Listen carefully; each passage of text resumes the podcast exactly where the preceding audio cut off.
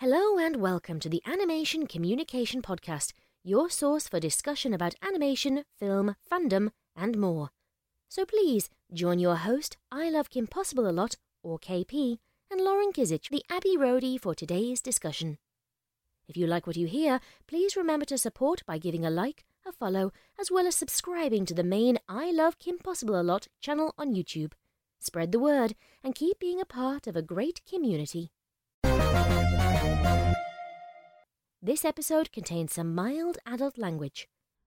Hi, everyone. Welcome to this episode of Animation Communication with me, KP. Uh, Lauren's not here right now. She had to deal with some personal fun BS stuff um, that she had to deal with this weekend. So I'm just doing it by myself because I couldn't find a co host last minute. So it's fine, whatever. So um, joining me, I have convention heads from all different points of conventionness.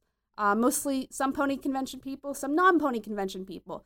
So if you've never heard about a convention, you don't know what they are, to all the way to I want to run a convention, I don't know how, to basically providing a good experience to people that maybe want to go to them or making sure that you have a good if you have a good time, like if you want to go, making sure you're having a good time and all that fun mumbo jumbo. So, you know, um, words are hard. So, anyway, I'm just going to let everyone introduce themselves and then we'll kind of jump into some questions and discussion. We fun. So, I guess, Scott, why don't we start with you? Scott, who are you and what do you do? Well, I am Scott Kinnersley. I go by Thornwing Online, and I help run Everfree Northwest and volunteer at a whole bunch of other conventions. Okay, that that's a good start. Go ahead, Casey. I am Casey Yunt. Um, and I used to run Equestria LA, which was a My Little Pony convention in Anaheim, even though it said LA, whatever. Um, and it is now It's close enough. it's defunct. We we shut it down, but I also used to volunteer for a lot of other My Little Pony conventions, and I used to do the San Diego Comic Con thing. So yeah, I've been around the scene for a while. Okay, what about you, Lauren? What's your deal? Well, my name is Lauren Stone. I am the owner and promoter of a few shows in the LA area ToonCon, Simi Valley Toy and Comic Fest, uh, Ventura Toy and Comic Expo, Megabit Game Expo, and I work on some other shows freelance, a few Long Beach shows, and I am the media director of Power Morphicon. Okay, um, thanks everyone for being here and um, volunteering your time to help educate the youth, essentially. And um, this is a cuss. This is an, a, a curse um, episode, so if you want to curse, you're welcome to curse. Um, so Ooh, hooray. you know, just yay! So you have some flexibility with that. I don't think little little kids are going to be like, I want to learn how to run a convention. So I was like, whatever. Um, so. Um, I guess we'll go from Scott and we'll go down the line for each question, and um, I guess that, that's fine. Um, so in your own base, this is this the stupid bullshit like starter question. So in your own basic words, what is a convention for pe- for someone who has not ever heard of one, and what is like a fan convention in general? Oh, okay. Fan convention. So first of all, uh, the big distinction here here is um, conventions are run by different kinds of people or organizations. Fan conventions are usually put on by fans of a certain property or a certain um, idea, uh, not to be confused with conventions that are run by the actual people that own that brand or that idea. Um, it's also could be a for-profit event, it could be a non-profit event, uh, it could be something that you know just people get together and hold a big festival. Um, so all different kinds of conventions, uh, and we just represent a small part of that in the pony fandom for myself. So fans of My Little Pony would come together at Everfree Northwest, and, and we take in all aspects of, of that genre, um, and also spread it out a little bit into other related uh, interest groups, such as animation in general, or um, art, uh, music, um, other things that aren't necessarily part of the show itself, but have something to do with uh, people that enjoy the same kind of things. Um, okay, and then I know the pony questions will repeat to Casey. So Casey, if you have anything to add when Scott when we have those kind of things, if not, we'll just go straight to Lauren. Okay. Well, Um, so when yeah, I just want to. you have anything to I add? can point out that a fan convention is different than, say, a trade show type convention where, like, working professionals are getting together because they're all eye doctors or they're into tech. So, like, there's tech conventions like E3 and things like that. So, it's similar, um, but at some fan conventions, it may be less about what's like on the exhibit floor seeing new things that are out and more about going to panels and getting autographs with um well famous people. So that that'll happen more to fan convention that add more of a professional type convention. And it does make a difference. That's that's a good distinction too, because you know, um, I think like when we're when I'm going to a fan convention or I'm used to that market, and then I go to like a more professional trade show kind of thing, I'm just like, this is different, you know. So I think expectations are definitely important, and distinction is important, and all that stuff. but they all Um, Lawrence, just it's all similar in that it's people who um, care about a given thing want to come together in person and hang out and learn about and fellowship about that thing they all like that's a good way to put it. Uh, Lauren, anything to add, especially from your non-pony background? Well, I mean, just adding to that in general, kind of piggybacking off what we're talking about right now. Um, if in, in any strong fan event, you're hopeful that anybody involved in the creation of the franchise, pony, cartoons in general, or um, any you know, whatever your niche convention or expo is targeting or the fans is targeting you're hoping that people who work on that property will embrace the idea of being there and it doesn't necessarily have to be like the voice talent if it's a show or cartoon or the you know the screen actors if it's some of the writers if it's some of the art talent if it's eh, you know if you're lucky if it's an executive just somebody who wants to come and represent and teach some you know fans something that they may not have known. That's uh, for me a really strong angle of a fan expo as well um, because i'm also a toy collector. For me the some of the uh, events that i throw are aimed toward toy properties so people bring me things for my money to disappear Woohoo. into Casey's like a huge like she's a huge pony collector. I don't know if you knew that. yeah oh well i know i figure i know now. Um, and then Lauren specifically, so is there a, a general distinction because a lot of um, fan conventions go under the, the title of comic conventions? I feel like that might be an like an old like an architect. That's not the right word, but um, that might be an old way of describing things. Do you feel like a comic convention would describe just general conventions nowadays? Do you feel like it just expanded and people are just waiting to you know update the, the brand of their show? Ha- like any any feedback slash like insight on that? I do have some thoughts on that. I feel like calling something, especially when it's a brand new show, going in the direction of toys and comics is safe. So if you are throwing a new pop culture event, I feel like just by calling it a Comic Con or a comic expo or a comic fest, um, some of them literally are comic book shows and they are aimed for comic book fans, and that is completely what they are. But I feel it's become also a buzzword just to mean pop culture event. And again, it's safe branding so that nobody is confused about what you're trying to accomplish. So there is a business sense to it. It's like saying Kleenex or Band Aid. Everybody kind of knows what it is, and it makes the branding safe. Right. So for those who've never heard of any of this before, just because something is labeled a Comic Con doesn't necessarily mean it's only for comics. Um, so I'm hoping in the next maybe like five to ten years we kind of start um, the the industry in general starts expanding to just like fan stuff, just to make it more like because I feel like it's that term is still dated, but as is, you're right, it is kind of something people recognize and people just know immediately what that means. So um, I guess the future will see. uh, correct me if i'm Um, wrong but i thought the term comic-con got trademarked by the san diego folks so It okay. is, It is. And it has been. There are a few shows that are legally allowed to use it, such as one of the shows that I freelance for, which is the Long Beach mm-hmm. Comic Con. It's sort of been grandfathered in under that. And then there's other shows that just use it as an umbrella term, and they are subjecting themselves to being sued by San Diego should that group so choose. But that's a whole messy situation. But yes, you, you are right. The Salt Lake event actually. So yeah, it would be a good idea to move away from the term for a lot of reasons. Expo is becoming more popular. Um, Festival Fest is becoming more popular.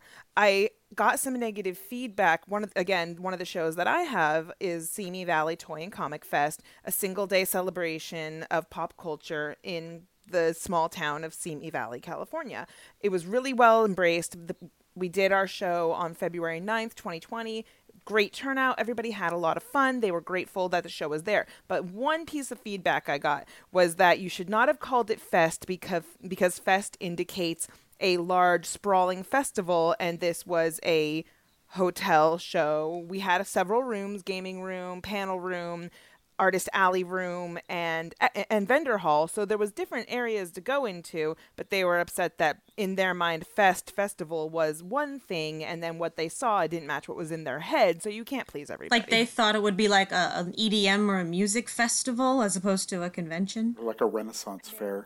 That may like a Renaissance fair, something sprawling and outside. And then that actually, you know, if we want to talk about venues and stuff like that, some people get really unhappy about shows at the fairgrounds. There was a show in Ventura at the fairgrounds um, that tanked it. They're gone. And my group and I are putting a show in Ventura in a hotel at the Crown Plaza Hotel, May 3rd, 2020.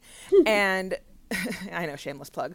But um, that was, you know, again, a piece of feedback that that a convention, an expo, a fan event has no business at fairgrounds, whereas something like a Renaissance fair, again, is a large, sprawling outdoor event, but uh, conducive to what the show is trying to achieve. It's a fair, it's a festival. You know, again, we're getting into these words, but they all kind of, they all kind of qualify and categorize into the same thing. Now, being outside brings different challenges.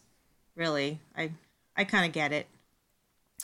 I don't want to be outside. I mean, again, Ren Ren Fair. You know, I don't personally go to county fairs. Um, there's no pleasure in them for me and what I like to do. But the Ren Fair is fun. I like that one very much. But otherwise, I don't. If I'm going to a, to a pop culture event, I want to be either in a convention center or I want to be in a hotel. That's just where. You know, I like to collect toys. I don't need to collect toys in the sun. Same. I like air condition. I like yeah, I mm-hmm. like air conditioning too. Exactly. Well said. Amen. Okay, okay, moving on. This is a more personal question. Uh, well, not really, but you know, how did you all get started in doing being involved in these um, fan uh, conventions in general? And I guess again, we'll go in the order of Scott and down. So, Scott, how did you get started? Oh boy, um, I got roped in um, by my own stupidity, I guess. I basically really latched onto the show itself. I really enjoyed it um, was seeking out more content for what was out there and what people were talking about, what people were adding to it as far as uh, fan fiction writing or artistry or music that went along with what the show was portraying. And that kind of led me on to YouTube and a lot of creator content that was there. Um, that led to me watching a lot of convention videos that had been posted on YouTube, panels and interviews with the VIP guests that would voice the characters on the show, um, and just as a way to kind of give back to that community for you know the product and the and the entertainment value that I found in watching and enjoying the show itself and all the related media, I decided to volunteer at a convention to help out running one of these actual fan shows, and then the rest is history. You know, 40 cons later, I'm, I'm running the show yeah. You slowly moved up. You slowly moved up of you know. I, I, wouldn't call more, it slowly. I, I, think I launched myself into it with both feet off the deep end and into the fray. Um, three shows in, I was basically tapped to, to be a con chair. You know, I, I guess guess you were you were tempted, right? yeah, it, it's slippery slope, I guess. Okay, Casey, how did you get started running cons in general? Um, I'm a software engineer by trade, and for the 2012 Equestria LA, I thought that their registration and their website it sucked. Like these people need help. So I well, I met some folks at the con and I, I reached out after the 2012 event and I said, you know, hey, I'd like to, you know, help you guys out and I'm looking for you know, a volunteer thing in my free time. And so I joined the staff for then the 2013 event and then the con chair at the time, her name was Karen, she figured out that I was a responsible adult and I kind of became the interchangeable part. I did Reg, I did Viper, I was on like the web team, I did all kinds of stuff. Um, and then it, other people then saw that and they're like, hey, you can come help at my event. So I volunteered at a whole bunch of other My Little Pony conventions. And then when Karen brought the event back for 2015, she had to step down for some personal reasons, and a convention fell in my lap. Um, I was I was vice chair at the time and doing just business paperwork on the side, so I mean, I guess it all worked out in the end. I actually knew the the innards of the thing. Um, and then I chose to bring it back for 2017 because I wanted to see what happened if I actually did it all myself from the beginning the way I wanted to do it. Mm-hmm. Yeah, well, you know, I did it once. From from start to finish, it was my baby, and now I'm good. I think Casey, you hit there on, on a very important note of responsible adults. Amen. That is something that conventions all over the place are in grave need of. And when you find someone that can act responsibly and act like an adult, it's it's just an instant pass to how much work can you accomplish. That is true. That is very true. I'd say that for like a small con, like a, a pony convention, it's one property, one IP, one fandom. You need at least 10. 10 responsible adults willing to put in free labor to get the thing done. 10 let me tell you how few people work on my shows. are you are you fucking serious? Yeah. No, like really, my the shows I work on are done by me and my business partner. Wow. Um, Power Power Morphicon. I don't even know if it's all smoke and mirrors. Like I don't want to reveal anything like how. But honestly, like oh my god, if we had ten people on staff, you've no idea. Like even even on site. No, on site. Well, you know, on site we have volunteers and we have um, a small crew of people that we uh, delegate to tasks, but the planning staff very small. Yeah, I mean, uh, from our background, I guess speaking for me and maybe Casey as well, the the pony conventions that I've been a part of are all volunteers. It's it's 100% volunteer. There is mm-hmm. no actual staffing. There's no paid person on staff. There's no one running the convention itself. It's a paid owner of it. Um, they're all, at least the ones that I'm running, are, are nonprofits. So it, yeah, it's hard to we find people too. that are are willing to work that many hours and put in that much effort for zero pay for free for the love of it. Well, that's why. Yeah, no, that's why I'm with my shows. It's just, it's the small core. It's the owners. Uh, it's just me and my business partner because we're accountable for our own time. Every hey, every layout's different. There's no right or wrong. If if people are happy to volunteer to build the thing, all good. But that's why my partner and I just leave it you leave it in our, with our in our you know in our own laps and make so we make sure that nothing gets lost or there's no problems. Do you do that full time? My uh, secondary gig, basically between the convention management and show planning, and we put we put on about a dozen shows a year. Um, and then we also I'm also a toy journalist. The more you do it, and the more common it is and constant it is to be working on shows like that. I mean, my shows. Like it's all it's all moving parts. It's moving parts. Um, I could list all the shows that my group and I do, but um, yeah, it, it's just we just we just hit it every time. Um, but I'm a toy journalist. I'm also a toy journalist. My business partner uh, Scott Zillner and I have a a website called Toy Wizards, and I'm also SYFY Wire's current toy journalist. So, you know, my background, I don't think we even got to me with the convention thing yet. Yeah, I was about but, to get to that um, once the conversation kind of. Sorry, we Yeah, divulged. but I was gonna say. No, it's all good. It's all good. It's organic. But um, yeah, with that, I have a you know my background is also in um, pop culture writing and party planning, which actually ties into getting me kind of my my personal rocket in the convention industry. So whenever whenever we get you know segue to mean I don't. It's fine. But I'm just saying like. How did you get started in goes. that then? How did you get started doing the conventions, um, starting from the, the writer background? Well let's see yeah some um i'll just briefly touch my very first convention as a fan was anime expo 1999 i was 14 years old huge into anime and i just loved it it was just so much fun um I went to a few more conventions between 99 and like 2006 and then I sort of just kind of put it on pause. Um, other things in life were happening, college, etc. So I started my journey as a pop culture writer in like 2016. Um, I had been published on like cracked.com and a few other sites and done some volunteer blog posts and websites, website stuff. And then I, um, then I finally launched my own brand. For I turned it was a blog. I turned it into a um, a website. It was hitting really really well um, because of the platform that I was building as a pop culture writer, which I'm very lucky for. And then finally, I was like, I'm gonna start going doing convention reviews because, ha ha, I'm gonna get into conventions for free, right? So you get press passes, you take some pictures, do a write up, and you get into conventions for free. So my intentions were like a little bit like just being cheap, but I produced actual nice convention reviews. Like I really did the thing I was there to do. So I didn't trick anyone. Um, and so then I'm walking around, I'm doing my convention thing, I'm collecting business cards, and then I met my business partner, like just crashed right into him, and he's the owner of Power Morphicon. We started talking, and he hired me to do a little bit of writing for the event, and then he and I built a friendship, and then I was then just eventually built a partnership, and then meanwhile I was asked to do press um, press processing for a different group, um, the Nerdbot group. They have their shows, and I did some press processing for them for like one of their events.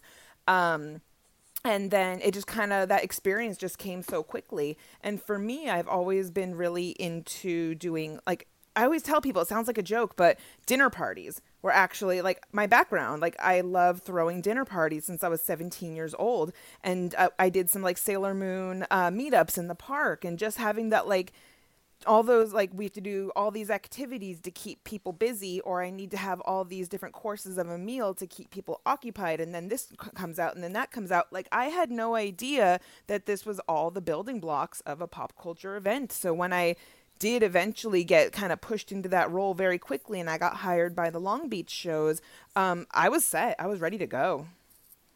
Wow, I am so impressed. I don't know when you sleep. i am caffeine fueled i also have two i also have two young children i have two young children Wow. So you had 12, one with special needs but that's not a gimmick like 12 cons, two kids, several side gigs. Yeah, color impressed. Thank you. Yeah, no, it's fun. I like to keep busy. It's exciting. I have, um, I feel, and this, I, I say this with no ego, I feel I have a good head for business. So I'm always doing like outreach for sponsorships, for talent. Um, for me, the shows that I do are very categorized. So, you know, again, we do ToonCon. So it's all about cartoons and animation. It doesn't overlap into like general pop culture or general comic convention stuff. Um, I'm building these great relationships with comic and animation talent, both on the art and writing and voice acting side. I, I love it. Um, it's really, it's just a lot of fun. And seeing people come and have a really good time, and as schmaltzy as it sounds, it's fantastic. All you do is want to throw a nice party for people. And that's where the core of the intention is for me and my group. No well, way. Lauren, I have a question for you. Um, Yes, for the ma'am. ToonCon, how did you focus on which guests and cartoons to invite? Because that's just so large. Western animation, there's tons of choices. Yes, yes. It was a combination between the people we immediately thought of and then the people who responded to us. So, what you know, what does that mean? So, when when my business partner and I were like, okay, ToonCon, we have our date. We, we're, we're ready to go. Like, we're going to have two panel rooms. Let's get started. And we started doing our guest outreach. We had a good amount of people that accepted and were excited. And then you have people that don't respond. But then you have people who kind of pop up out of nowhere and they were like, oh my God, there's a new show called ToonCon. Well, I'm a writer for these shows and I can hook you guys up with writers and artists from these shows. Um, and so it's sort of it's a combination of people responding to your requests and then you as the promoter just listening and letting people come in.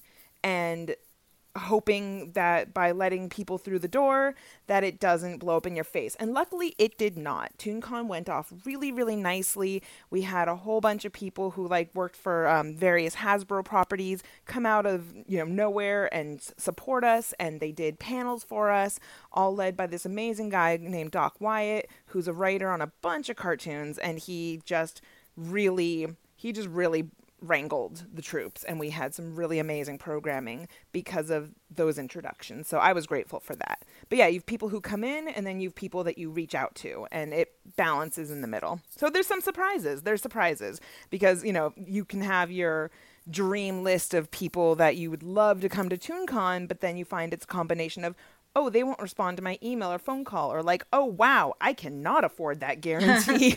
right? you just have to keep on switching to the next plan. But it all works out because people are happy. Well, hopefully I'll be able to make it to that one one of these years. I hope so. Last, like I said, last November was our first show, and we just set our date for um, this year's show, which we're going to announce on social media like this upcoming week. So, uh, super excited for that. So, we're going to start building ToonCon 2020 very shortly. Okay, um, so this is my favorite one, especially for you, Casey, because you have like your your your no bullshit attitude mo. So um, okay. What are you, um what are your starting steps for starting a con, and like what shouldn't you not do as a stupid human being? I guess. oh, okay. Um, you have to know you have to know your market. Like, should you even start a con in that genre? I guess I'll call it in that location. Like, do you have competition? Um was there one that already failed and are you going to have the same failures? Um, and then well here in california there's like you just no you know what? I'm going to step back and say like everywhere wherever you're going to be located you need to know the business rules. Like what are the rules to do business in that state?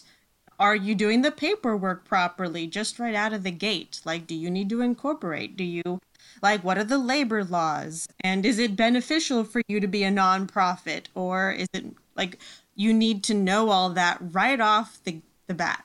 Like that's that's my perspective. Um otherwise you incur a lot of risk running an event without knowing the the boring business side and and like taxes and and the, the paperwork that maybe needs to be done. You don't want those surprises later on down the line um, it helps if you already know the the property well, so you know like who are the popular characters to bring in say voice actors or do you know some of the content creators like so you can bring in youtubers or things like that.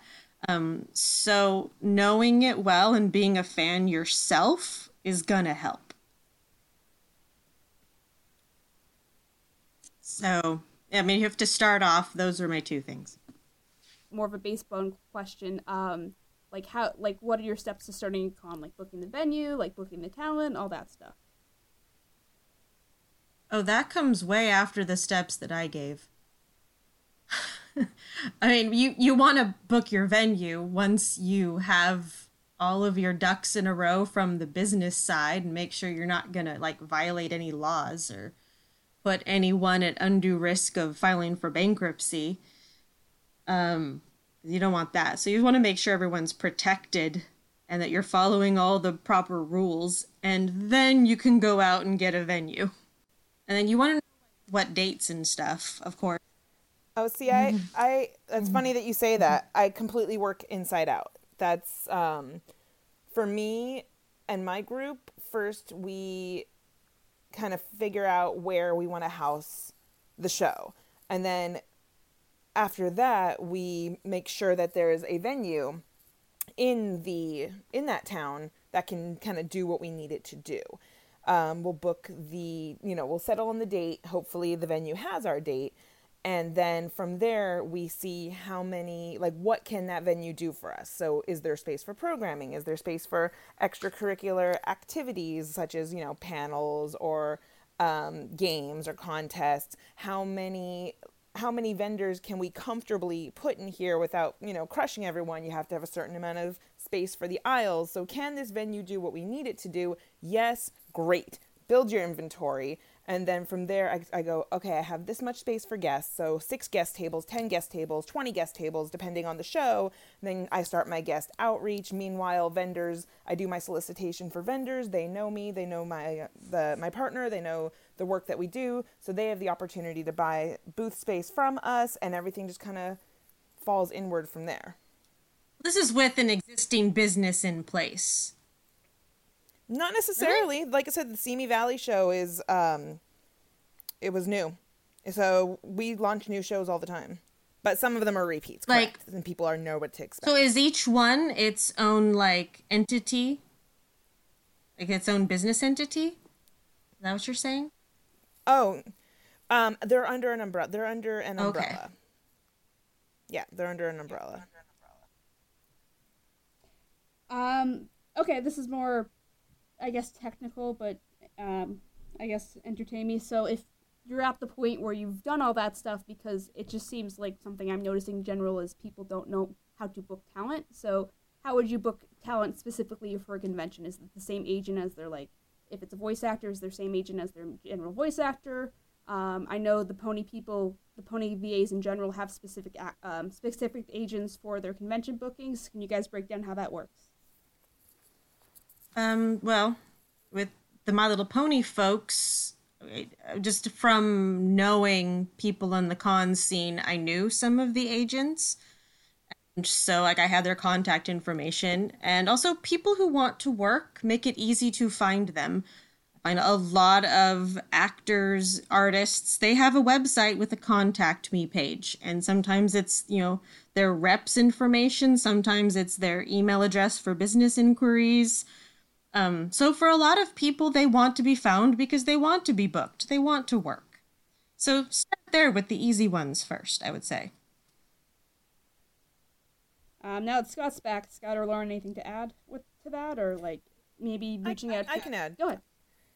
I can add to that. Yeah, it's um Casey's correct. It, there's a combination, or you were correct rather, um, in the sentiment of with some agencies, it's the booking agent will be the same for conventions as it is for booking them work through a studio. But oftentimes, there's specific convention agents that will book on behalf of the talent.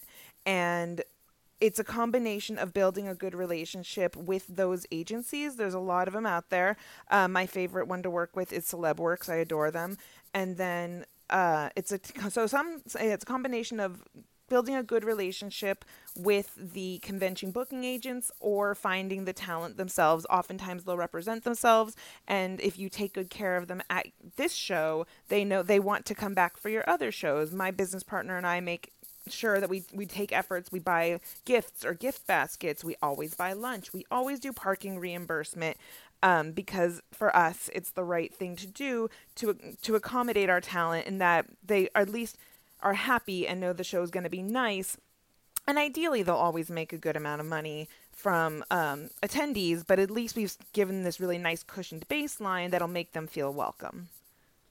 Um, Scott, is is he still here? Sorry, I'm on hold. Okay, anything to add to that?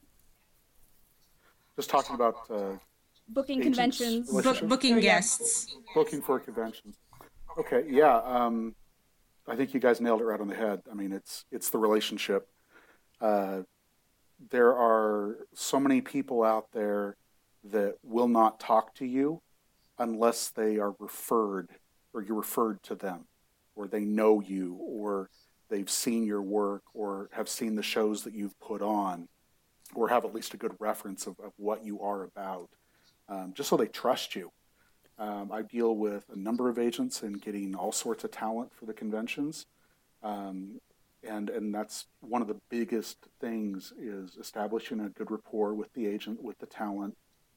Then they will be more apt to do certain things that you're asking them to do, which they wouldn't normally be doing at a convention, like special appearances or, you know, doing a little extra on the side for free or um, coming to your con even um, when they might have other plans and, and you know that might take precedence if they weren't you know so good with your your event. Um, and then the trust relationship, being able to pay your bills on time, making sure you're not shorting your guests, making sure you're giving good communication so that they know what they need to do, when they need to show up, where they need to be. Um, agents all, all respect that and they love it when that happens because they've probably been burned quite a few times by bad conventions or bad guest uh, interactions um, where they send their talent to a show and the show is like this black hole and the and the talent comes back to them and they report back to their agents like I never want to be invited to this show don't send anybody else to this show it's mm-hmm. horrible they did all these things wrong um, so if you have a good rapport with the agents good rapport with the talent it goes a long way. Yes. Um, and communication, I mean, if you don't know them and, and you're trying to reach out to somebody new, starting on the right foot with that relationship, making sure your communication is proper, that you're directing it in a in a formal way, in, but not too formal, not over the top formal. Um, this is a business relationship. You have to remember. Um, it's not something where you're reaching out to a friend or buddy. It's like, hey, you want to come to my con? It's like, hello, sir, madam, or you know, agent person. Here's your name. Put it in. Spell it right. That's a big ding.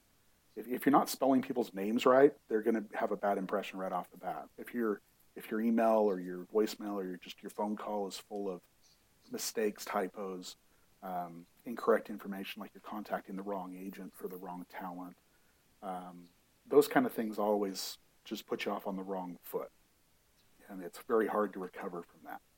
Um, if you have done this a few times, you kind of get to know the, the agent or the talent, so you can come to expect certain things back and forth after a while, but don't start with that impression or don't think that just because you know one agent or, or one group of talent that that automatically falls over to another group or another agent, because it doesn't.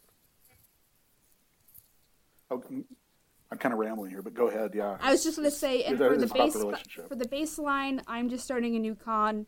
I don't know how to book talent. Where are some resources um, that you guys go to, or what would something some websites you would be recommending just to kind of get general basics? Sometimes that's that is just a mystery to solve, and there are many different ways to try to solve it. Twitter is a great resource. Um, uh, usually, if you're looking for somebody, they'll have a Twitter account. Yeah, that's true. listed right in their bio. like if you have somebody uh, in mind, Google good. them.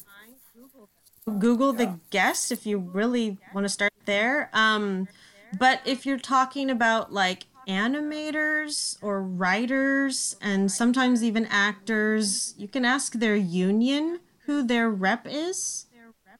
Um, sometimes the the unions will have that information available, so um, you know, Google their union and make a phone call. I, have literally gone to Twitter, found the person I was looking for, and said, "Hey, um, how can I talk, or who, who should I contact to to book your talent, or or who is your agent? Who should I contact in regards to booking talent?" Um, usually, the guests, you know, if if they're a proper agent representation, um, you won't book it directly with the talent. You'll have to go through an agency of some sort. And a lot of times, agencies don't necessarily own specific talent, but they group a bunch of them together. So the agencies you find online through a Google search might not be the actual agent to go to for your certain. Oh yeah, beware those. Beware those like booktalent.coms. They're usually not the actual reps. if you're talking somebody starting from scratch, you might not know that. And they're going to charge a, a nice commission on top to, to be the go-between. Um, so yeah, just reach out, ask the talent if it all if it all fails. Usually they'll have a Twitter account. Just ask them straight up if you need to. Yeah, I would I would just jump in and say like IMDb Pro usually has a lot of their their general like you know talent information, be a voice actor, or just like you know for other publicists and stuff like that. I've even found IMDb to be unreliable in a lot of cases. It's either old information, not updated information, or just plain wrong.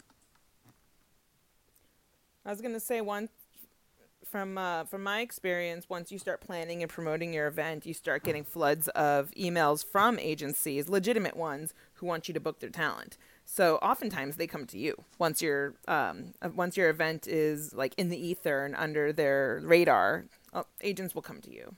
Okay. Um, I, I like I like thoroughness of that. Okay, so I'm gonna mix around the order a little bit. So um, I know we kind of started on you know general like how to run, but do you guys have any helpful hits helpful hints that you want to talk about as far as just the new con runner? You know, like things you wish you knew when you first started. Like any any general advice? I, I read a, a lovely um, three step process to running a new convention. Uh, the first step is don't. The second step is find some friends. And the third step is find some money. Because without those three things, you, you know, minus the first one, of course, but find some friends, find some money. Because you're not going to be running anything without that. It's very hard to run an event by yourself. It takes a lot of work, a lot of effort. And if you're trying to do this on the side, it's nearly impossible to get that going by yourself. Find some money. People don't realize these things actually cost money in some cases. A lot of money. Mm-hmm. Um, Can you give a ballpark as far, for yeah, okay, most um, like hotel type cons? That's your starting range for a five small figures. convention.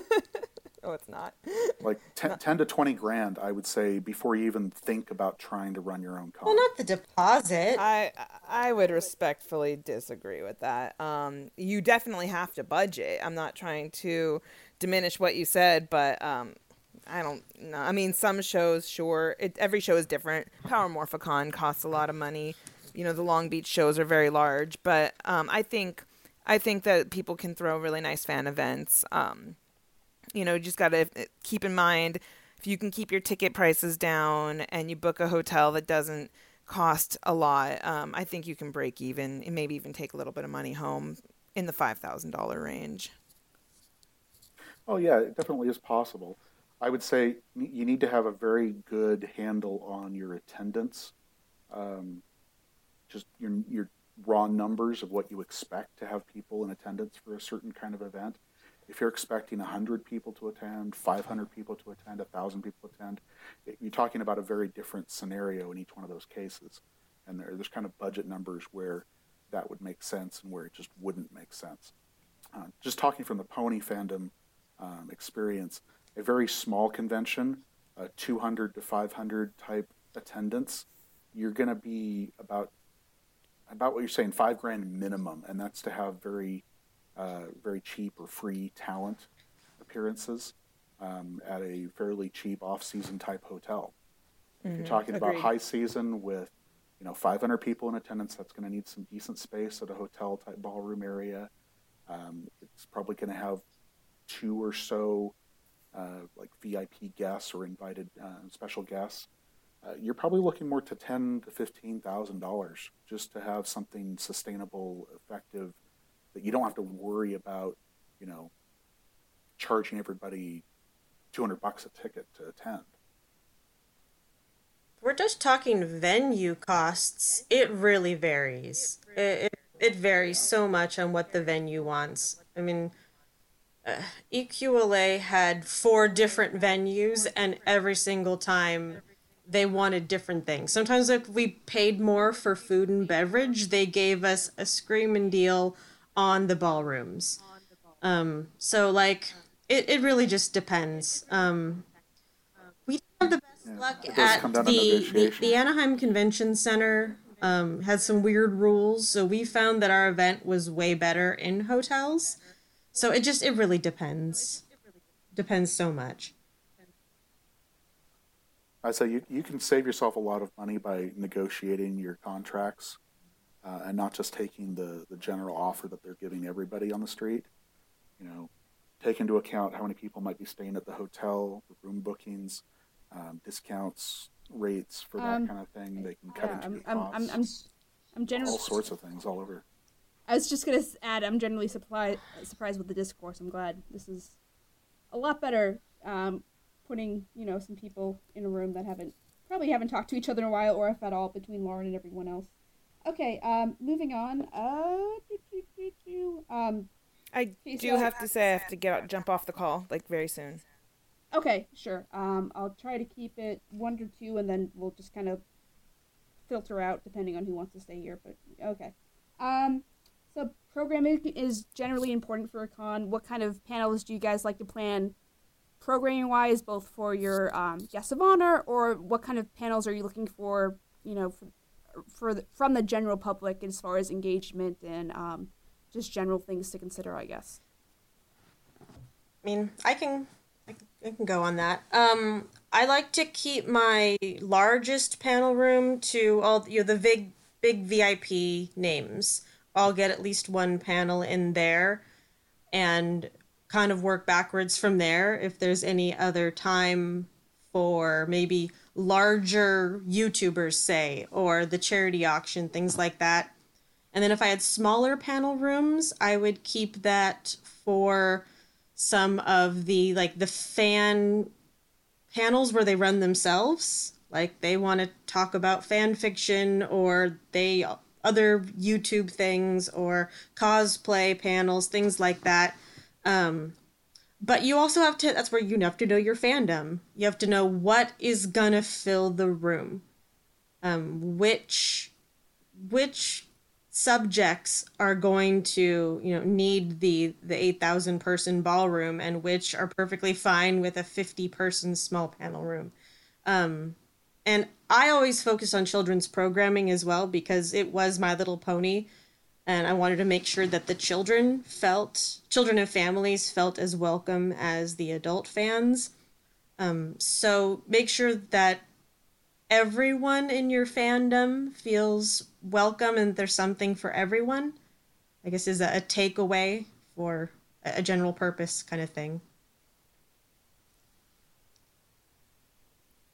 Yeah, uh, panels in general. I, I like to make sure that my panels are varied, so we're not doing the same thing every time. Um, it, it's kind of hard to have you know your VIP panels just be Q and A every single time you have a VIP panel. So I like to try to mix them up, have but have at least one panel through my event that is open to things for Q and A because people do still like it. But then maybe the second time that person might be up on stage, do something else with them have a have a like a, a game, an interactive thing where they can, you know, play with the audience or or have a special type of event or performance even, um, just so we have varying content. And then, like uh, Casey was saying, keep it so that there's something for everyone. Um, make sure you vary your content. Uh, kind of think through the different fans, attendees you might have, and and make sure that if I was this kind of a person, what would I might be what would I be interested in doing, and, and does my uh, panel layout throughout the week and my event schedule look like something that I could accomplish? Are all the cosplay panels happening at the same time on the same day in different rooms? That's not going to be a good thing, because if I was a cosplay fan, I'd only have one event to go to at one point during the entire event weekend. So just make sure you have things spread out. Make sure you have some variety. Um, make sure there's something for everybody, and that keeps people happy and engaged.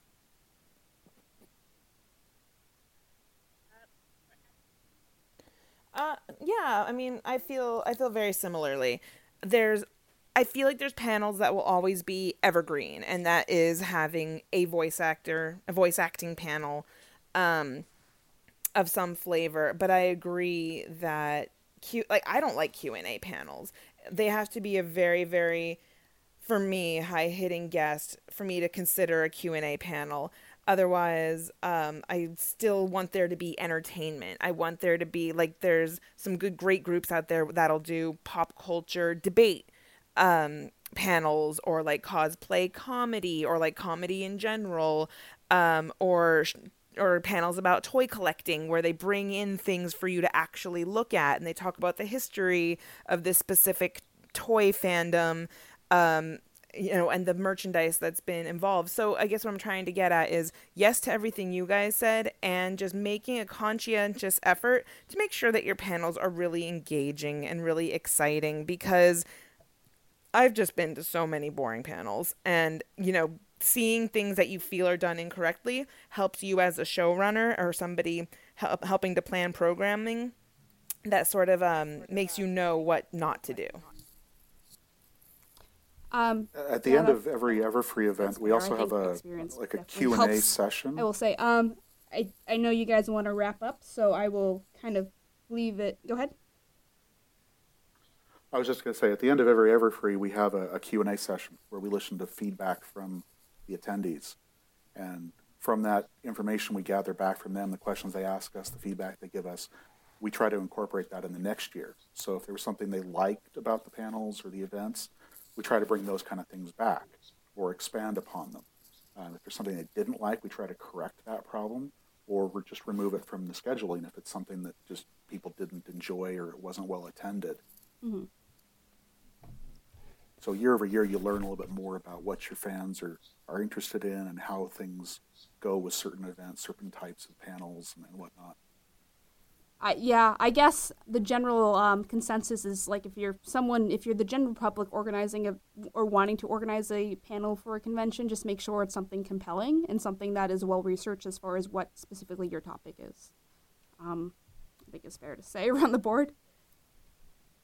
Okay, um, so we'll end at this. Um, I I think we're just going off too long anyway. Um, so why are fan conventions in general important to the general public? Um, via someone from your guys' experience or your guys' experience as running them, from people you're interacting with, like you know, what are people personally gaining from these, and um, you know, just general why should they exist?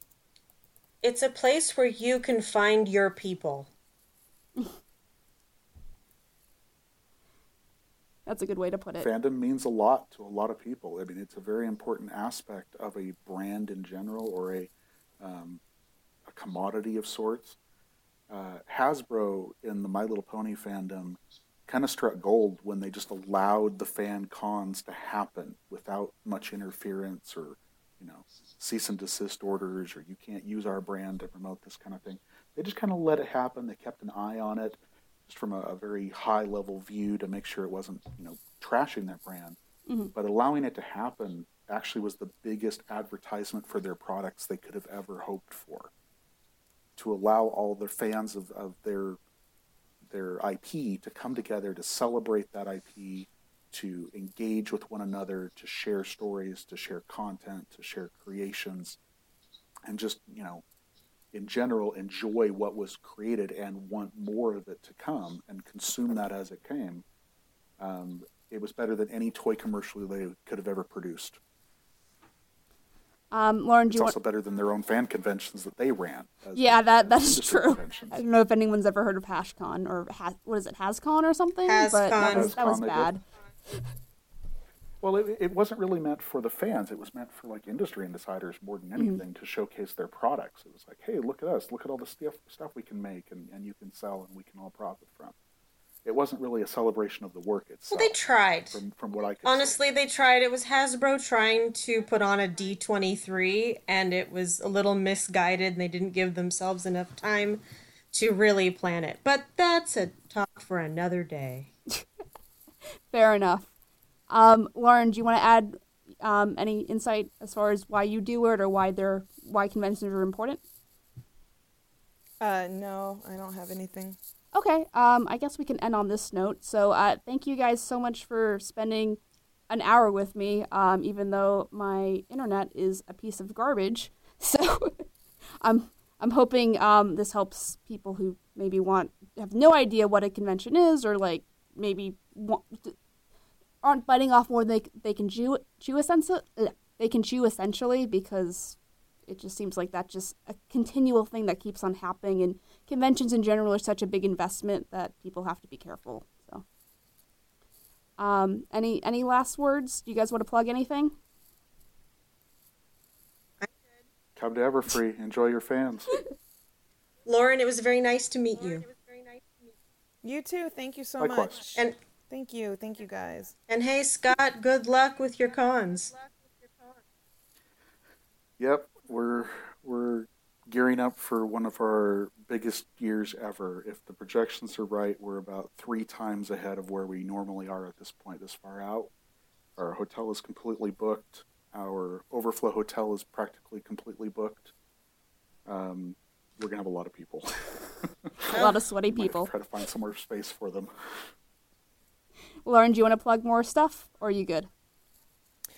Yeah, um, you know, it's it's kind of hard to just run down the list. I always feel like the mother of dragons when I run down the names of all the shows and everything that I do. But if you go to troublemakerservices.com, everything is listed there that my group and I work on, and we hope you guys come check out some of our shows. You can see my toy journalism, my group's toy journalism at toy-wizards.com, and um, yeah, just uh, you know, that's kind of where I am. Okay, well, thank you everyone for listening to this episode of Animation Communication. I'm KP um, with these lovely con chairs, uh, signing off. Thank you so much for listening to Animation Communication on YouTube, Spotify, or your favorite podcast provider. We are really hoping this show makes a difference in how people view animation and media, as well as giving and providing advice for people all over the world who like or want to join the animation or media industry. If you liked what you heard, please remember to subscribe and rate those five stars, as well as tell your friends. Don't forget to subscribe to our main YouTube channel, I Love Kim Possible a Lot, and turn those notifications on. My name is Scribbler, and you have been listening to Animation Communication.